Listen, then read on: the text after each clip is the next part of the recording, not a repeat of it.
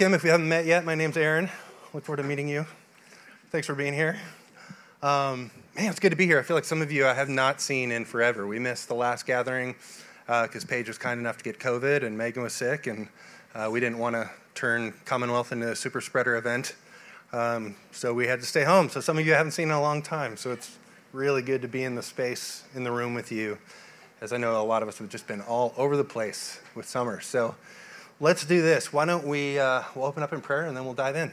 Sound good? All right. Lord God, we thank you so much for the opportunity to gather for this space that City Church has just so generously provided us with. And Lord God, we thank you for everything that you've done in each one of our stories to bring each one of us into this room, into this moment. And Lord God, we believe that uh, that is for a purpose. And so we ask that you would open up our, our minds, our hearts, our ears to receive what you have for us uh, this evening. And we just commit this, this time to you and welcome you into this space. We pray these things in your great name. Amen. All right, so as we dive into this uh, missional workshop kind of beginning, I thought I'd start with a story um, that kind of sets the table and is a little bit uh, fresh for us right now. Uh, we moved into South Knox, was it five years ago? Cockrams, do you know? was it five years ago? Uh, has to be six? Five or six years.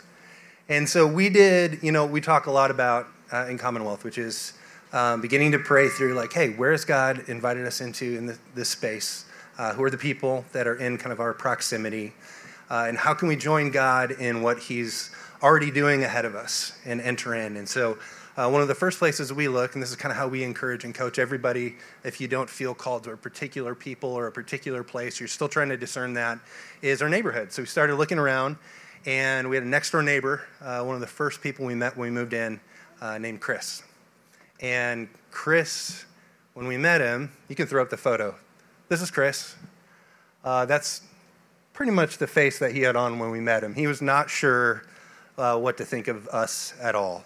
Um, he uh, made it known to us immediately that he did not want our dog on his property. Um, and he's very standoffish for a while. And so we started praying for Chris and just looking for little opportunities to connect. Um, and it was, I will say, it was slow going for quite a while. And over time, I began to learn more of Chris's story, and it kind of made sense. Uh, Chris was on the on the streets, homeless for about 15 years, uh, so he's seen a lot. Um, if you, I used to work at a homeless shelter, and a lot of people who live on the streets uh, for a long time, they, they're survivors, right? They've seen kind of the underbelly. They've seen great things, but they've also seen the kind of the underbelly of humanity. There's a lot of using and abusing of people. It's just it's a rough place to live, and and Chris looks about 10 years older than he actually is. Just, I think, from the, the life, the story that, that he's living and the way that people have taken advantage of him along the way. So it took a long time. So we, you know, we would invite him over. One of the things with Chris is he, he would never come into our house. That was like a big no no. Like he's completely uncomfortable with even being in our carport. And we would invite him in and he would not come in. So we started cooking meals outside. And we set up a table in our carport and, and uh, kind of began bringing the food kind of closer to him and and then we would cook extra every time like we'd do barbecue and stuff and just drop it and then he felt like a need to like give back you know so then he'd do like pork chops and bring us pork chops. Over time he came to realize like that wasn't necessary. Um, and and over time he began to warm up to us and uh, it's been a long long road. Now i'll tell you he thinks the dog belongs to him. Um, mowgli loves chris probably more than anybody but paige and uh, he's been a part of our story, and and he's loved our kids like they're his own. And unfortunately, one of the sad parts about gentrification, you know, which is happening big time in South Knoxville, uh, is guys like Chris get priced out of the neighborhood, and and so people who you've been loving on and praying for and journeying with uh, get priced out of rentals, and that basically is what I'm having to Chris. Um, uh, Chris we've had bounty hunters show up at our front door, uh, large men with the vests and automatic rifles looking for Chris. Um, we've, he's, he's been a colorful part of our story. But what's really cool is, you know, our relationship with Chris, even though he moved out, uh, has continued over the years. And there was a period of time where he was homeless again and he was living out of a camper. And, you know, and so he reached out because it was getting really cold and he had adopted a kitten. and so we were able to buy him a heater. And, and now, now, uh, anytime Chris is in the area, um, he calls us up and we share a meal.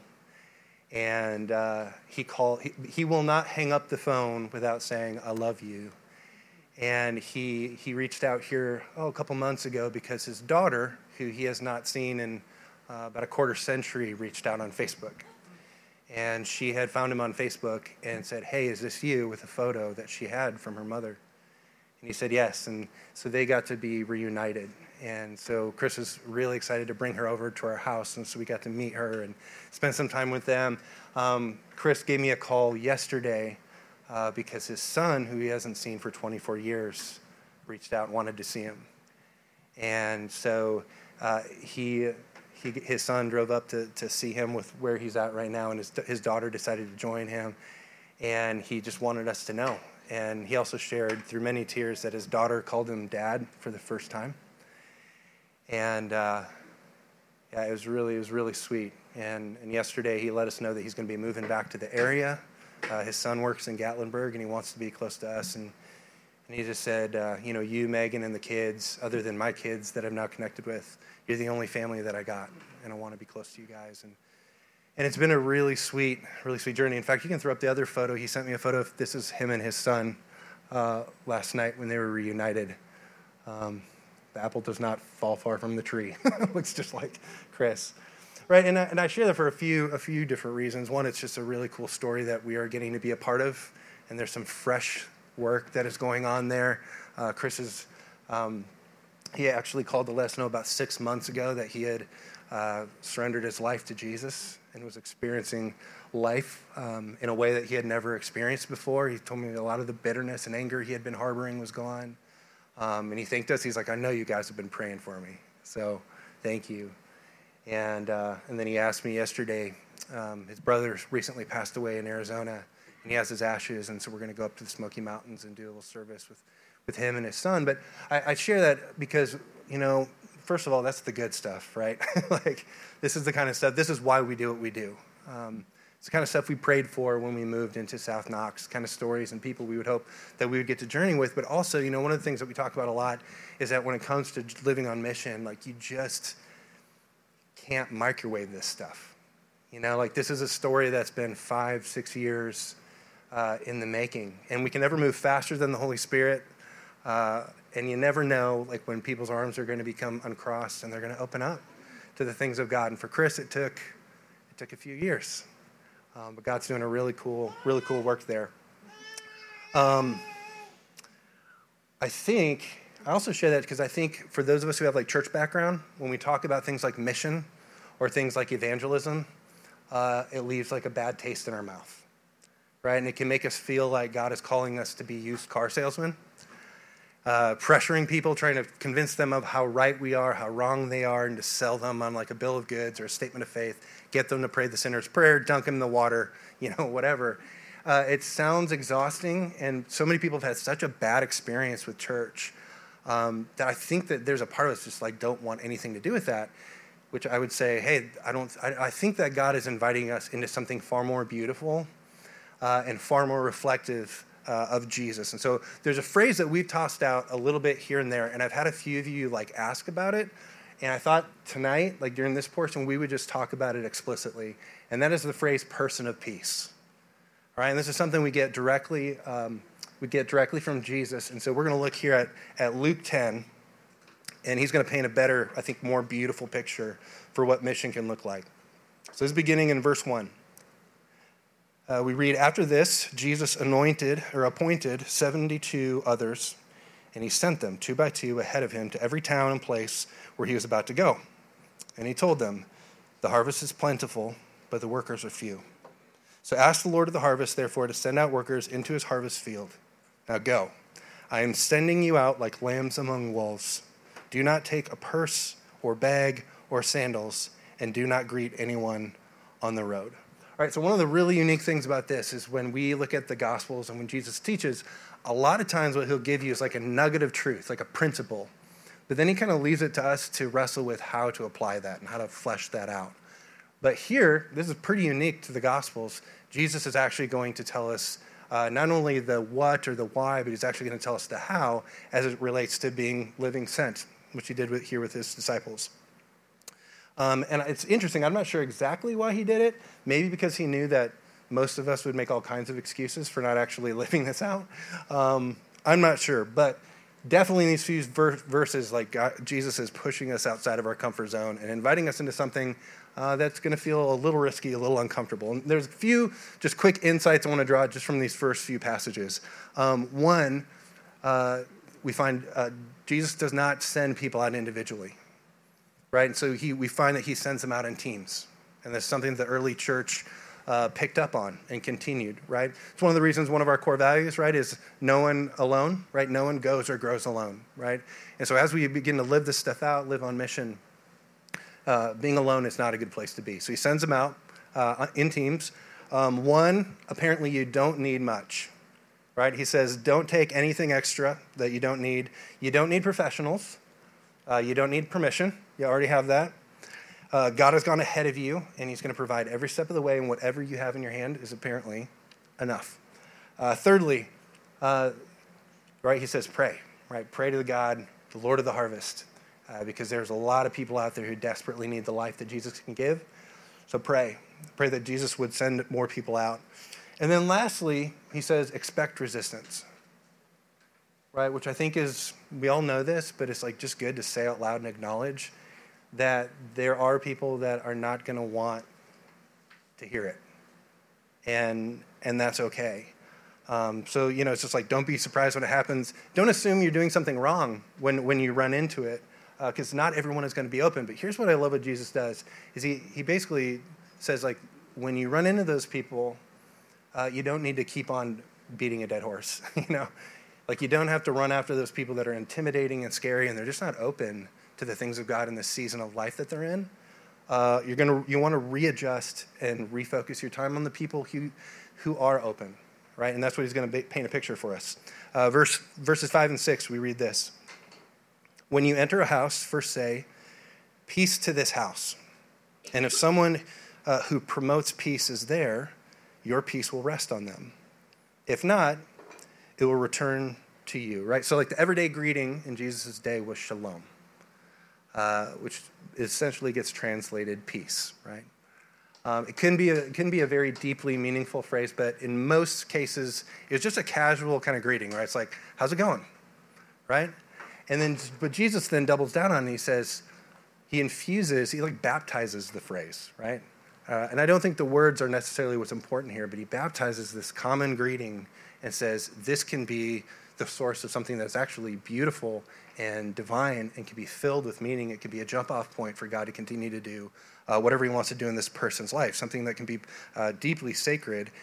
Now, right, as we enter into conversation, Jesus is invited to be a part of that conversation from moment one, from, hey, how's it going?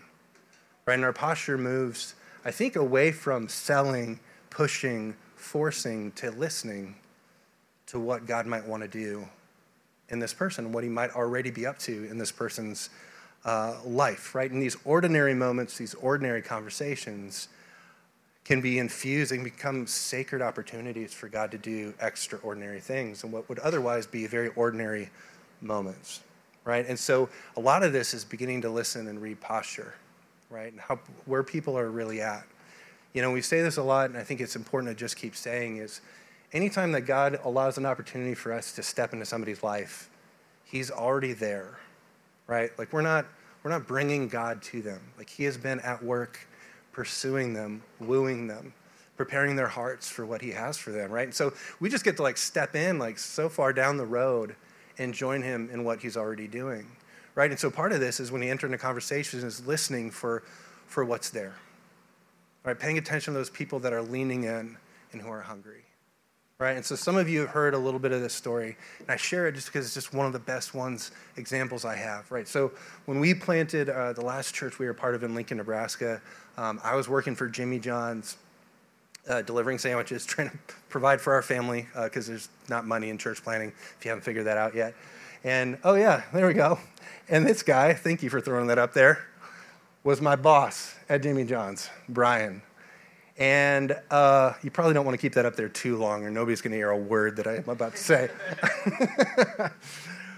but Brian and I uh, started having moments in the kitchen at Jimmy John's. He found out what we were doing, and uh, he wanted to make it known that he was not buying what we were selling. He wasn't smoking any of it.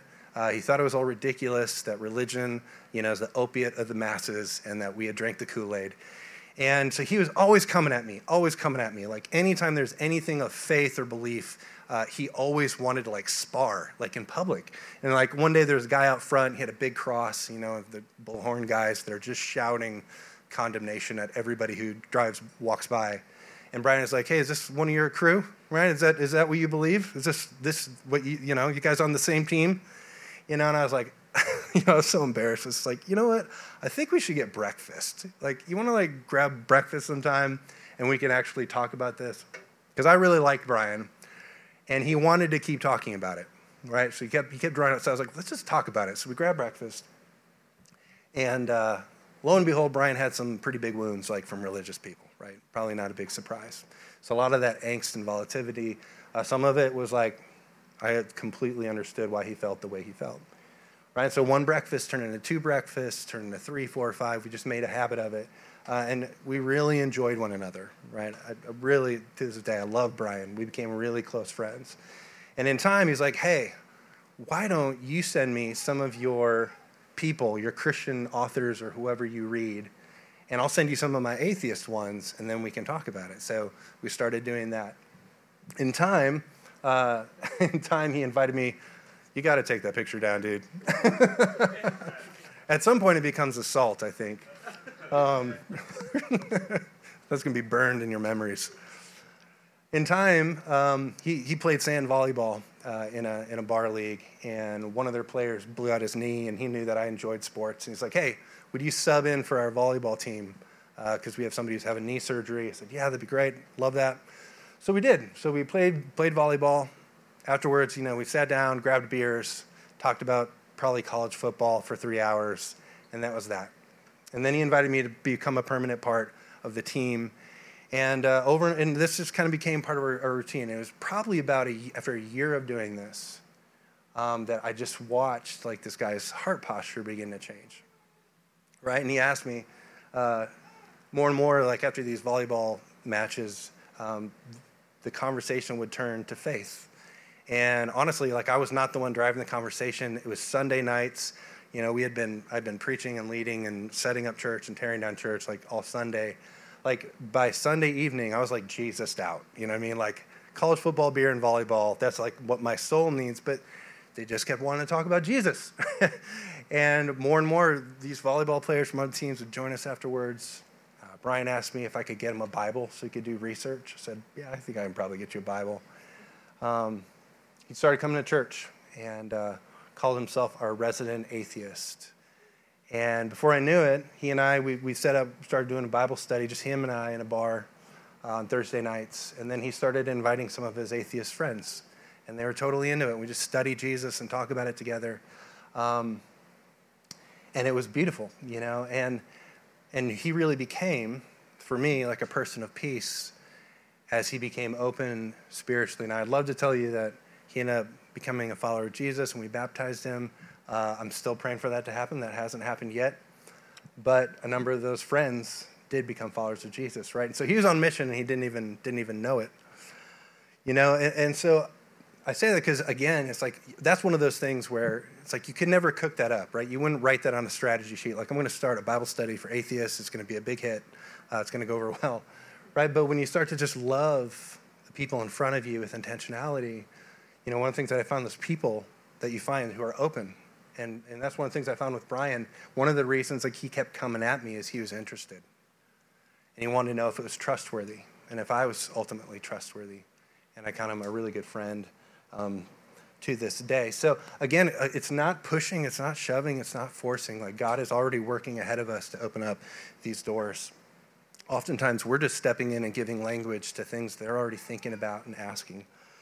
Verse 7, we read this Jesus says, uh, as this is happening, stay there, eating and drinking whatever they give you, for the worker deserves his wages, and do not move from house to house.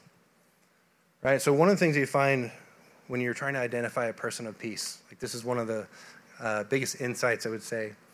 Uh, one of the ways you can often tell is you love being with that person and they love being with you. Right? It's really natural. It doesn't feel like work. It's the, it's the opposite of feeling like a used car salesman. Um, as you come in their lives, you'll find like they'll start to respond with favor to you. Uh, they'll often open up their lives, you know, to their relational networks, invite you into their homes, introduce you to their friends. And Jesus says, look, when this starts to happen, receive their kindness, right? Like stay there. Eat and drink whatever they, they put in front of you. Um, and one of the things that you find, the longer you do this, I know some of you know this, but one of the things you find as you start as you start to live on mission more and more is one of the, the beautiful surprises of it is we go in oftentimes thinking that we're going to be the blessing, but they end up blessing our socks off. Right? They oftentimes at first they are a far bigger blessing to us than we are to them. And on top of that, there are things that they, because they have been created in the image of God, they, they have to teach us about the character of God as we walk with them and as we journey with them. And I think that's important because sometimes in the Christian world, when we talk about things like mission and evangelism, right, we're always the blesser, right? We've got the answers, and it creates kind of the savior complex rather than walking in open handedly and, and allowing God to surprise you, right? Some of you know, um, I know I'm about out of time and we need to keep moving. But like this weekend, uh, this last week was like a great example of this. We were driving to Lincoln, Nebraska we were supposed to be there for a wedding, and in the middle of nowhere, Missouri, our transmission drops out of our car. Can go over 20 miles per hour. And so we go limping on back roads into this tiny little town in middle of nowhere, Missouri. Can't get the car going. I'm looking in, on Google to see if there's any kind of shops or garages close by. There are. They're not open until Monday for a couple days. And so I walk into this gas station looking for the bulletin board, hoping that maybe just maybe there's like a local auto, mechanic or handyman with a, a card on the bulletin board. There wasn't. But there was a guy uh, sitting underneath that board uh, named Pikey. And he was, I didn't know it at the time, I'd soon find out. Right before then, he had been sleeping out in the back field behind the, the gas station. And uh, he doesn't have a home, lives on the road entirely. This is Pikey, by the way. And uh, he heard, I said, Do you know if there's any like there's a local garage or mechanic or specialist around here. And uh, he said, No, are you thinking about opening up a shop or something? I was like, No, I need one. I need one right now. And uh, he said, Well, my background's in, in auto mechanics. Can I take a look for you? And make a long story short, this guy spent the next several hours under our hood, under our car. Uh, at one point, he hopped on his Harley and he went 30 miles to get parts for our car, 30 miles back sweating, covered in transmission fluid, sharing his story. I come to find out, he's a part of, uh, he was pretty much raised and formed in a biker gang. He was about to switch gangs into another city. I learned a lot about what is happening in different cities and who controls what. Um, he, he doesn't have a home. He's got a garage where he's got all of his equipment. He travels and he works. And just started sharing about his own journey of faith and, and lack thereof. And he like I, I, shared this story on Facebook and I felt like I needed to clarify because everybody's like, oh, that's amazing, you know, like you guys were the only Bible he'll maybe ever read, you know, stuff like that. It's like, okay, thanks for the kind words. But Pike is the hero of the story, right? He spent all day just serving us, blessing us. There's a project he's supposed to get back to St. Louis and finish that I know was not going to get finished in time now, just because he wanted to give us every chance to get back on the road. And we, uh, at one point, my dad, before we had left uh, to get on the road, he gave me a $100 bill. He said, This is to help you get to Lincoln. And so uh, I ended up giving that to Pikey. And I said, I didn't know when I, my dad gave me this that was meant for you, but thank you for everything. And he just, he could not control himself. He just wept like a man child. And, uh, and I said, Hey, you know, can we get you a, a hotel, room? You know, if you want to hang out, we're going to be here. We can't go anywhere, obviously. And so he decided to stay. And that night, after we put the kids to bed, uh, Megan and I, along with him, got a. He threw his Harley blanket out next to the interstate. You know, running into a homeless gal who joined us, and we spent the next four years talking about life and faith and Jesus and it all. And, you know, I don't know what God's going to do with that. Um, I didn't try to close the deal and pray the sinner's prayer and baptize him on the side of the interstate. But we've been talking since. He's planning a trip to Lincoln. And, you know, you never know. You never know. Maybe we'll be hanging out with bikers before you know it. I, am not sure. But again, it's one of those things. Like I, I'm so thankful we get to be a part of stories like this, and our kids get to see them. Because man, if God ends up lighting Pikey up, and it had to cost us a new transmission, you know, it's like, well, that's worth the investment. You know, it's, it's worth a couple days being stuck in middle of nowhere, Missouri. Um, so let me say this: I have more stories, but I'm going to have to cut myself out because I see Charlie sweating back there. Lastly, Jesus says this When you enter a town and you are welcomed, eat what is offered to you. Heal the sick who are there and tell them the kingdom of God has come near to you. But when you enter a town and you're not welcomed, go into its streets and say, Even the dust of your town we wipe from our feet as a warning to you. Yet be sure of this the kingdom of God has come near. I tell you, it will be more bearable on the day for Sodom than was uh, than for that town. All right, and so um, without getting into the end of that, Jesus definitely has some words of warning in there. But I, I love what Jesus is saying here because he says, just like he said in verse seven, he's like, when you when you are experiencing openness, he says, stay put. Right, stay there right? Don't move on. Uh, don't be weird. don't, like, eat what they give you, drink what they give you. Um, as, a, as a matter of friendship and hospitality, right? If, if what they're serving you is not in your palate, well, God's about to expand your palate, right? he said, stay put. Uh, and, and uh, you know, the, the, the passage or the word there for, for home is oikos, which is bigger than just immediate family. We're talking about extended family, network of relationships and friendships. And Jesus says, Look, like, this is how I am to send you out. This is how you're to go. Don't just bounce from place to place. Sprinkle a blessing there, sprinkle a blessing there, sprinkle a blessing there, a drive by blessing. He says, when you experience openness, lean in and stay put, right? Invest, invest deeply. And what we have found, at least in our journey, is more, sometimes it's just for the season, but more often than not, that's not a, we're not talking about days, we're not talking about weeks more often than not, that's, that's an investment of months, which become, can become years. Um, and Jesus says, you know, this is, this is the way. And he says, and when you experience resistance and people who are just not open to it, that's okay too, right? Move on, and with your eyes wide open, be praying and looking for those people, those people who are open. And the last thing I'll say is this: you know, I think one of the things that I've seen in moving to Knoxville is people who are people who tend to become a part of communities like this, right? they tend to be people who are more service oriented. They like to get involved with their hands. Um, and I love that. But there's a tendency, there's a temptation, I think, to commit to do too much. And I think a lot of those people, like, they want to be, they have, like, you know, fear of missing out, like spiritual FOMO. And so they try to they try to be present here and over there and volunteer an hour there and give a gift over here. And of course God can use all of that, but Jesus seems to really be encouraging us to invest deeply and to walk with people over a, a significant, significant amount of time.